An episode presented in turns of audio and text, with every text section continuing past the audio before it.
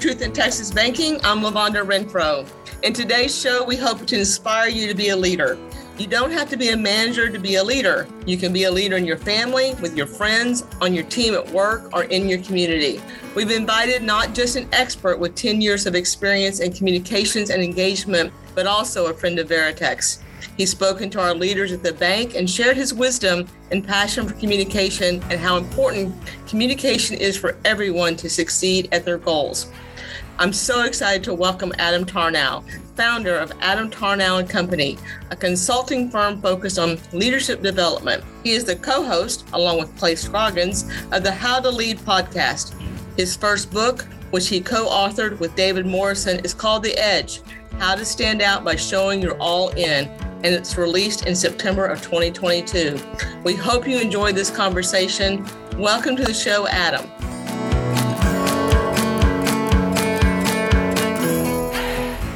So, today on my show, I'm so excited to have someone I've worked with quite a bit and someone who I really respect in the business about communication. Adam Tarnow is with me today. And I really want to talk. Listen, Adam's a great communicator and you're going to love hearing what he has to say. But I really wanted to get you to know Adam a little bit more. So, Adam, welcome to the show. I'm excited to be here. Thanks, Lavonda. You're welcome. And listen, you're such a great communicator, and I love the way you have always put a little bit of fun into the way you project everything out to us when we start to think about how we communicate. Yeah. But I want to know first a little bit about yourself. Tell me a little bit about Adam and how Adam became the great communicator. Oh, wow. That that bar is high, Lavonda. I feel a little bit sometimes. Jerry Seinfeld used to go around and say, I hate it when people introduce me as being funny because I feel like the bar is too high and I don't know. Like, just introduce me as just Jerry, and then I'll I'll surprise them uh, with my humor. So anyway, I I do appreciate that. Let's see, real quick. Grew up in the D.C. area on the East Coast. Went to Clemson University down in South Carolina. Was an accounting major. Started working in with PricewaterhouseCoopers as a as an auditor.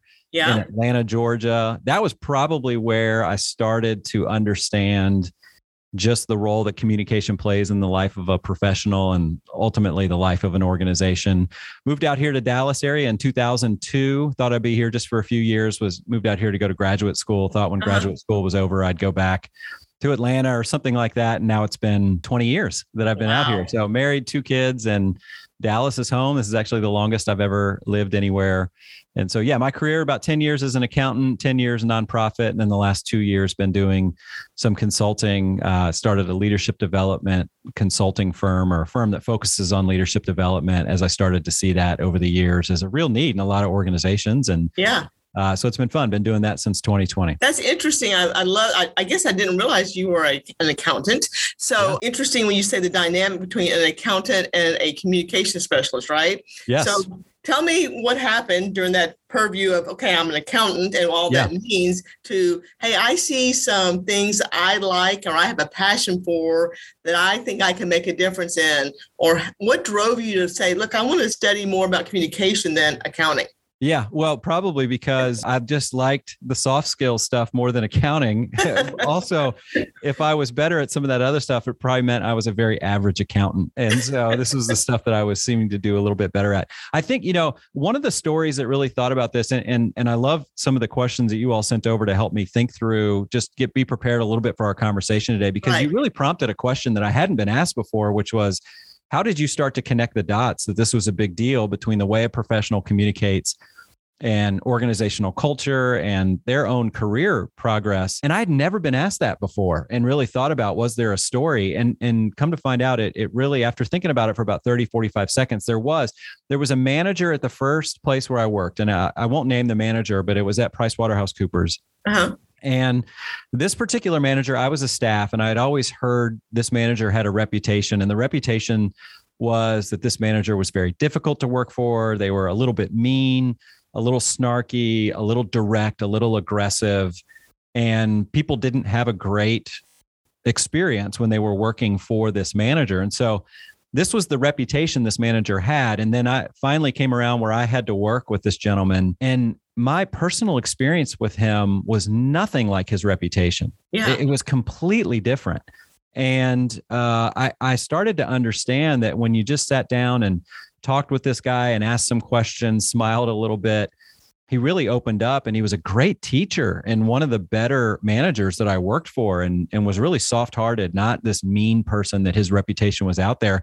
And that was just as a as a young professional was just this first experience to go, I just think he's got a communication issue. Like he's just not presenting himself in the way that truly is possibly, you know, where what his intent was or what he was trying to do. Right. And it was having an adverse impact on his career and his reputation. So that was probably one of the first stories where I started to realize that even in any industry, the way we present ourselves and the way we communicate really can go a long way in our reputation and our career and then ultimately as an organization and then as i just continued on in organizational life you just start to realize i mean every organization struggles with communication and so uh, those that, that can be a little bit better and Yeah. just have that growth mindset it can Right. really go a long way Well, one of the things I've always loved when I when I get to listen to you and and, and listen to your podcast about, you know, really communication is is kind of an overstated word, right? We use it a lot. How do we Yep. communicate? Yeah. Um, and we we think that there's some big answer,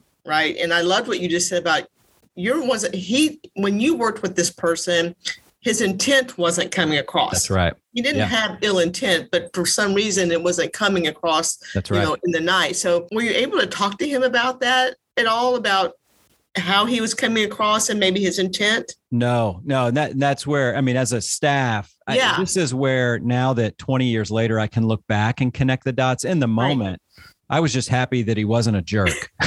right? It was like, oh, he's not that bad, and I'm learning a lot, and I really enjoyed. I really enjoyed working with Yeah. him, and and uh, we'd go to lunch and chat, and he became a friend, right, and a mentor. So yeah, I think the hindsight of 2020, I can connect those dots a little bit more. But Lavonda, what you talked about there, I mean, if if somebody's going to turn off this podcast and they're going to be done, if I could leave them with one thing right now, like one of the biggest disconnects that I see a lot of, I'll say professionals, but you'll be able to connect this to your personal life as well, Mhm. is this mismatch between what I intend to communicate and then what other people are perceiving Right. this misrepresentation of our intent appears to be an issue that a lot of us struggle with. So we're either coming across too passive or too aggressive, neither of which is our intent. And so Mhm. there's so many times. I mean, even this morning, I was working with a leader and talking about the importance of making sure your intent is known when you're communicating. And I feel like it's one of those phrases that I repeat almost on a weekly basis over and over again, helping leaders understand do they know your intent? Do they know your intent? And and it's really easy to try to declare that. You just put little phrases, you know, at the beginning of what you're going to say. So Lavonda, if I was giving you some feedback on the podcast, I'd be like, Lavonda, I love the podcast. I really do. My intent is just to help make it better. And so here's a couple of things that I want to say. Or you guys are doing amazing. You're like a a nine out of 10. If you want to go to a 10 out of 10, here's one little thing I think that may be able to help. So just putting a little intent statements at the beginning of what you say. Uh, Yeah. I'm not mad about this or I'm not frustrated. I really think you do great work. Can we, but here's a little bit of feedback. Little things like that can go a long way. I think that's really interesting because it's something we struggle with all the time. And listen, we're we're a growing corporation, and sometimes when you have good growth and things that you're wanting to do, what you could do at a size of the hundred people is so different than when Yeah. you can do with a thousand people, right? Because the dilution of the intent as it permeates through your organization. So those are things I want to talk about. But I think it's things about with family and with professionals as well. It gets diluted when it gets doesn't come from the mouthpiece, right? So That's how right. do you permeate the communication or the intent down to others or through others till your intent is felt. And so I'd love to have some feedback just on that because I think it helps with family. But I know as a professional, as a leader in a company, I always worry about that. How is what I want to say and how I want things to be heard coming across because. I'm not saying it to everyone from my mouth. Yeah. Yeah. I think a couple of ways in, in organizations, this is so, so difficult. I mean, a lot of the things that we can talk about when I talk about communication principles mm-hmm. are, are more one to one. I like to put communication in three categories one to one, one to few, one to many. So you've got your one on one conversations, which is the lion's share of a leader or a professional's communication. One to Right. few are like team meetings, things like that, um, or department meetings. And then you've got one to many, which would be lots of departments or the whole organization slightly different things that you need to do in each of those.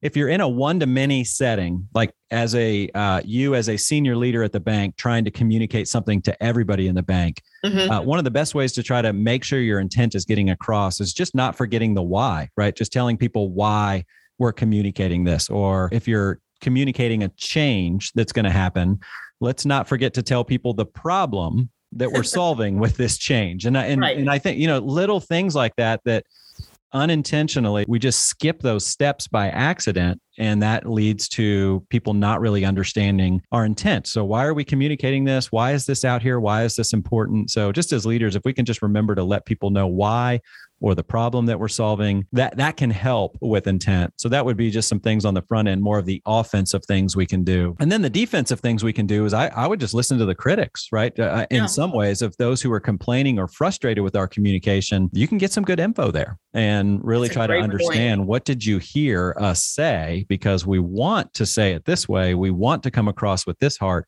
What did you hear us say and and I think there's a lot of times you can get some great insight back from from folks there. I love that you just said that because I think that's probably something we don't do as a good a job at, right? Is really asking for what did you hear when I said I, my intent was this, but yep. you obviously didn't. What did I do wrong that you didn't hear what I intended, right? That's exactly right. That's, that's a really great point. I, I think as leaders in families and in, as as leaders in work, sometimes we're so busy, you know, communicating out, we don't have our ears open to hear the communication as well. So I was talking with the leader the other other day about something about we need to listen to this, we need to listen to that. And I said, you know, I think listening is an overused word. Mm-hmm. When I think of it, that we don't hear what people want. That's right. We listen, but we're not hearing it. And yep. so that's the part that I think we always work with. And one of the things you said a while ago, and I thought was really interesting, is how intent comes across.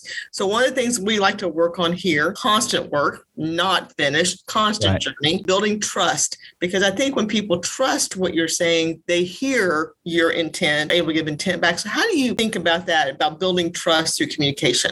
Yeah, I, I think about it all the time, and you're exactly right. And I like to just pull from Stephen Covey's Speed of Trust, his framework that he used there. That My when we say we yeah. And when we say we trust somebody, that trust, I thought what was so valuable to professionals there is that it is a mixture of character and competence. Mm-hmm. And if you're in a normal organization that has a like a hierarchy type structure, right. the higher you are up on the structure, the more people are going to be they're going to struggle to trust your character and specifically your integrity and your intent. So, as a boss or a team leader communicating down to the team or right. others in the organization, that's where they're going to struggle to trust you is does this leader have my best interest uh, are they a person of integrity those are going to be the questions they're asking as they listen to us the other side which is conversation for another day but as you're a team member communicating up to your team leader the trust there is more around competency uh, okay. Most bosses are wondering, can I trust the competence of the person on my team? And then most team members are struggling to trust the, the character of their team leader. And so I really like Covey's structure there because I think yeah. that's incredibly helpful. So again, making sure that we're talking straight, we're not spinning, we're owning our mistakes when they happen, we're declaring our intent, we're letting people know that we really care uh, about them. And it can't be, you know, there's that principle with large communication as well that a a general request to everyone is a specific request to no one. Or a, a general statement of i love everybody is a is not very specific to anybody. So as team leaders it's great for us to say how much we care about people and how hard everybody's working but nobody feels that personally. And so a lot of that trust is going to be built by the one-on-one one to few. So uh, you or Malcolm can tell everybody, I love right. you. I, we're so grateful for the team here at Veritex. Great. You need to do that as leaders, but that can't be the only time people hear that from you. Yeah. When you see them one on one, you need to say, and you, this is specifically what you do. And you, this is what you do. All of those things really help people trust the intent uh, a little bit more in that one to many communication. I love uh, the way you put that as a, as a professional. That's great feedback. How does that work from a family perspective too? You know, family dynamics. I found with Stephen Covey's book for me personally helps my family dynamic uh, totally. uh, as well. So, what are those same types of communication principles the same in a family? Absolutely. I mean, just an example from my own life right now. I've got a 13 year old. He's on his first starter phone. Uh, we use this is just free advertising. We use the Pinwheel system. It's an amazing system. It's this piece of software that runs on an Android phone, uh, and it allows my wife and I to monitor everything from our phones. Okay, oh, so wow. every text message, every phone call, very limited number of apps. It's a great starter phone. We really like it. We're having good success with it. Great. So he was at camp uh, recently, met some friends, and now they're communicating via text message. And I'm just out there. These are some new friends, and I'm monitoring to say, what are they talking about? And at one point, I saw there was a conversation of, "Are your parents strict?" So a new friend was asking, "Are your parents strict?" And he said, Great "Yeah." question. it was, and he said, "Yeah, they were strict. Yeah, they're strict." And sometimes it's a little confusing. And so uh, he and I yesterday had some time in the car, and I was like, "Hey, great to see that you met some new friends at camp, and you know, you remember I'm reading all your text messages, and I heard that you said we're strict." And I was like, "So let's talk about that." So, um, do you think we're mean?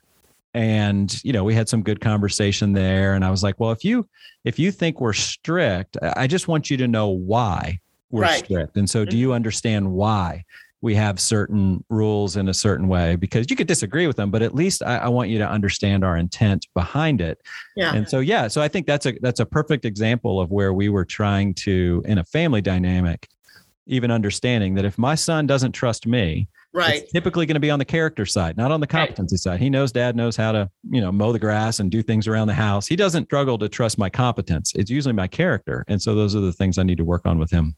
I love that you said about the character. So I, I want to go on to something that, you know, it's one of the questions we wanted to ask you because I do think, you know, what are ideal characteristics of a leader? You know, Mhm. I think everyone looks at certain leaders, how they view them in a certain way, but there are certain things that always draw leaders to the forefront. There's Yep. characteristics in most good leaders, I guess, and probably not so good leaders, right? Yeah. So Yeah. What What are some characteristics that you look at for I for a, a good leader, someone who works on being a good leader as well? That's right. Yeah.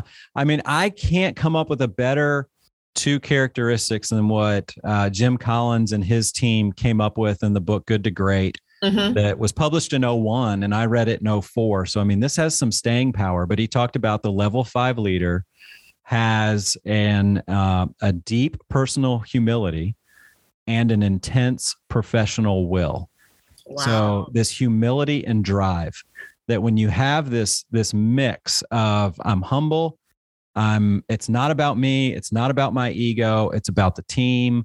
I'm not looking just to make my name great Mhm. but we are going to get this done. We are going to win. We are going to keep driving. We are going to keep growing. When you have that mix of I care about you and I'm humble, but we are not going to take the foot off the gas.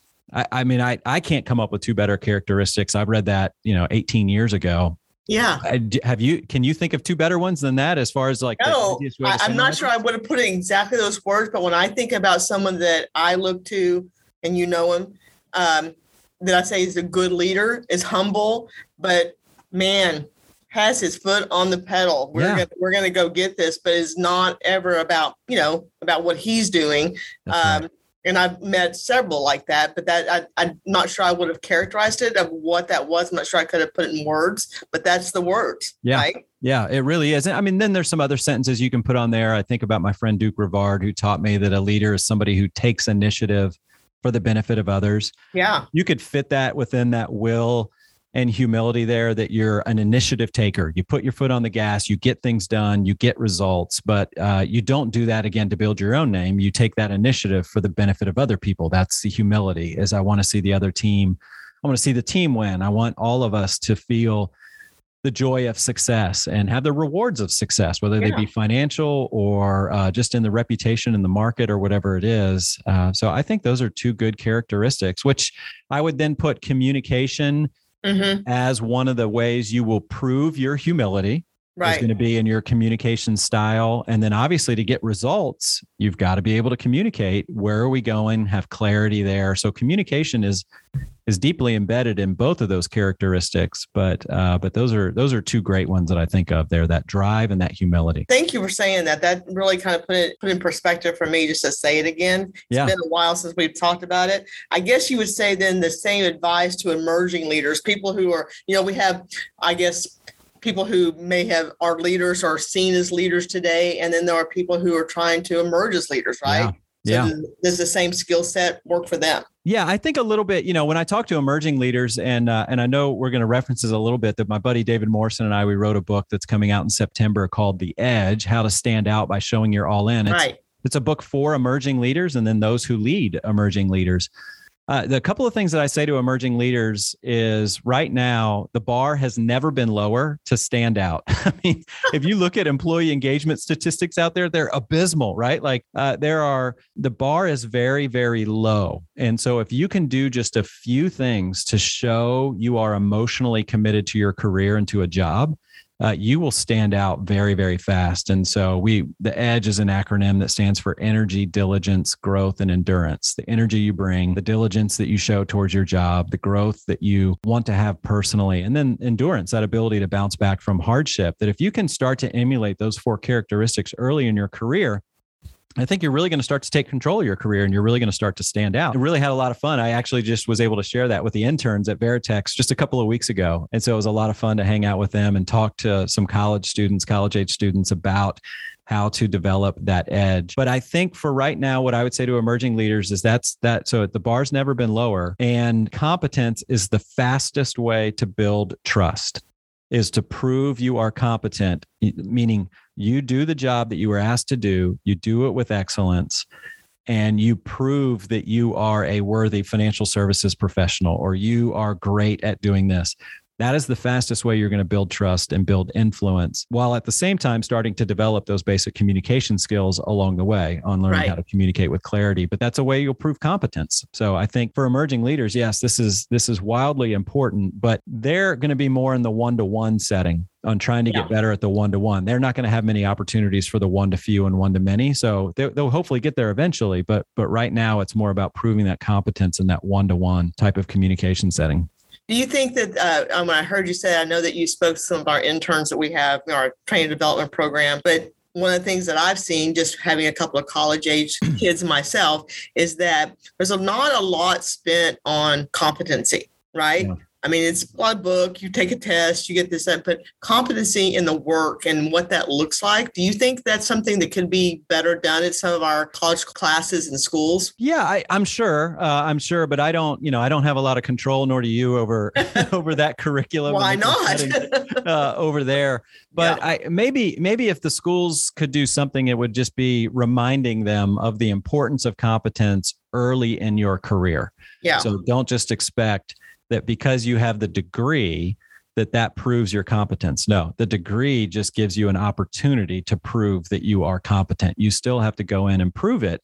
And it's going to take a couple of years, probably not a couple of weeks. Right. And so maybe just uh, developing a little bit more of that patient mindset would be some things that that um, universities and colleges could do to help help the workforce get a little bit more prepared for yeah. start of that journey. I know that I had that talk with my kids quite a bit is that, you know, I think there's some sense of, oh, I'm going to work a couple of years. If I don't get promoted, then I'm going to, you know, go on to the next road and really helping them with listen it, it takes everyone a little bit of different time and plus there has to be opportunity uh, as well right? Yep, uh, so really being patient i think patience is probably overlooked sometimes yep. uh, in leaders as leaders i think we have to be really patient with ourselves but with the people we are leading down a path right? Yep. so i do want to ask you about something because a lot of times we talk about foot on the pedal really going fast. Type a personalities and how they like to communicate. I know you love this part and i do too. Yeah. Because listen, everybody hears something different, right? But type A personalities, I, I don't want to just stay on A, but I'd like you to talk this a little bit about there are different types of people. Let's just talk about type A personalities, how they like to be communicated with. Yeah, well, uh, directly that, I mean, you don't have to pull punches with them oftentimes. I, I remember one type A, uh, one of the better bosses that I ever had, type A, and just, I mean, he really, the, the more like uh, direct I was in the feedback, the more cared for he felt, which me, not being a type A personality, felt like I needed to be very diplomatic when I talked, you know, right. to him. And he was like, just tell me, just tell me what you thought about it. When I told it, he's like, thank you. That's what I needed.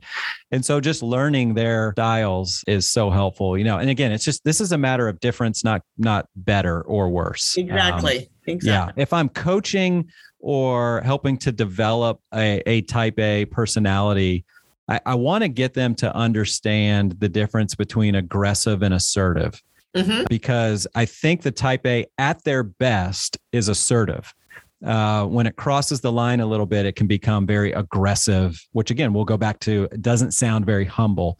Sounds very, you know, focused on the professional will and that drive right but doesn't doesn't come across as being very humble that's going to woo a group of people and get them get the team moving in the right direction and so passivity and aggressiveness, I think, would be both sides of the spectrum where we would not want to be passive and we don't want to be overly aggressive. And so I think right there in the middle, you're assertive, which is clear, open to negotiation, but very mm-hmm. clear about what you want. And it's a it's a gift, you know, to give people that that clarity that can come with assertiveness. You think that comes that gift comes with trust though? If yeah. Yeah. Yeah, absolutely. Absolutely. You know, again, what Stephen Covey, if he was on here talking, what he would remind us of is the title of the book, The Speed of Trust. The more you right. trust people, faster things move, meaning you can be a little lazier and sloppier in some of your communication. if there if there's high trust. I mean, you know how this like my wife and I, I can say half a sentence and she kind of knows where I'm going. Right. Sometimes that's annoying and we all know that that can be annoying in certain relationships that's terribly efficient too though right? Like i don't even have to use all my words and she knows where i'm going.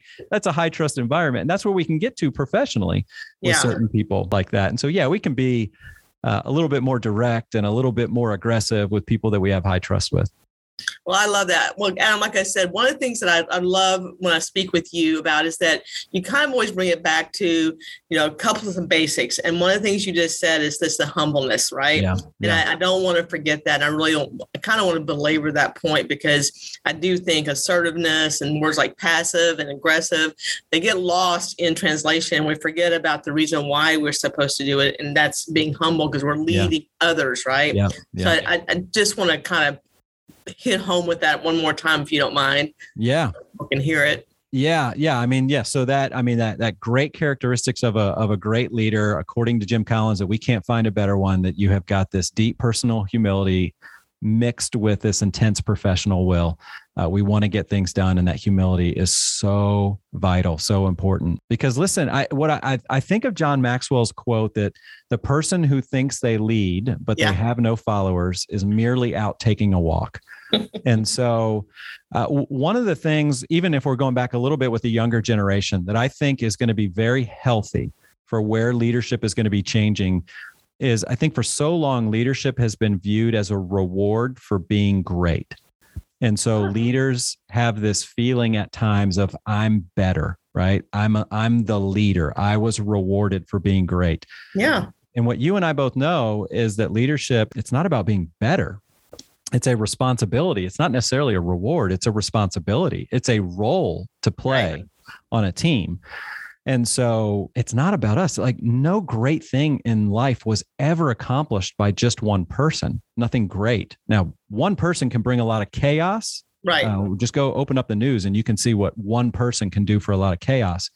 But for order and great things and vision and bringing things forward, it's always been a team. It's always been a team. And a leader gets to play a role on that team, but it's not just because of the leader it's because of the team that did it and I, and I like how some of that mindset is starting to shift a little bit and, yeah. and that, that produces i think in in leaders humility i'm just playing my role i'm just right. playing my role it's about well, us as the team you know it's funny because malcolm always tells us you know when we start talking about something he always reminds us which i've always loved after working with him for 20 years is too much is given, much is expected, right? Mm, and yeah. so it is about, you know, we've been given as leaders a responsibility yep. uh, for the people we're leading. This is not about us, it's about, you know, how we're leading. And you get too arrogant in that mindset, your good intentions go out the door, right? Yeah. So, then good people start leaving you and then the joy is gone. And right. I think any leader that's been leading for a while, and we could all sit around and tell these stories. If you if we look back on our career, I think we're going to be more excited about what the team did than what we did individually, who yeah. we developed, who we helped. And so yeah. I think with that responsibility and playing that role, there really is a lot of joy and satisfaction and meaning that can come from that, which is uh-huh. which is just kind of icing on the cake, honestly, because it's a lot of hard work to be to play that role and to, yeah, to, it, to carry. Yeah, it's not for the faint of heart sometimes, no, right? no, not at all. Not so at I all. want to talk a little bit more about your podcast. It's called yeah. How to Lead. So tell me a little bit more about it. Yeah, so Clay Scroggins and I, uh, he wrote um, he wrote the book How to Lead When You're Not in Charge, and okay. uh, that came out uh, a few years ago. And he's written a couple other books since then. We've been friends for almost 20 years, and so we started that podcast that we wish we would have had when we started our career. And uh-huh. so one of the things that we see out there with a lot of leadership material is it's just kind of written by CEOs or big, you know, people that were leading large organizations, which there's some great principles we can all learn from there. But uh, most of us spend our career in that middle management, early stages of team leadership. And we just felt like there were some things that would have been more helpful for us when we were at that stage in our career. So that's what we do. We try to talk to emerging leaders about how to lead. It's the, the demographic would be first 10 years of your career, you feel like you're in that, that middle management or lower.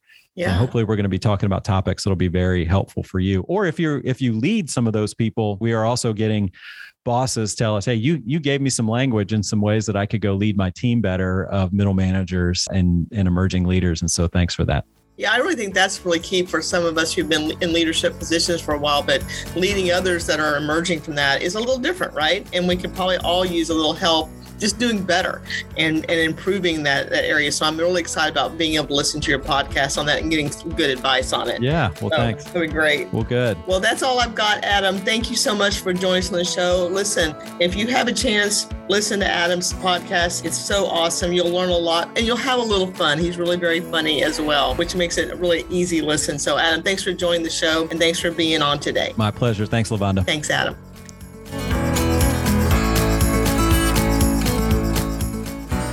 We hope you enjoyed this episode of Truth in Texas Banking. If you would like to hear more from Adam Tarnow, you can catch his podcast, How to Lead, on Apple Podcast or wherever you get your favorite podcasts. For more information on Adam's leadership training and consulting, visit adamtarnow.com. That's Adam, T A R N O W.com.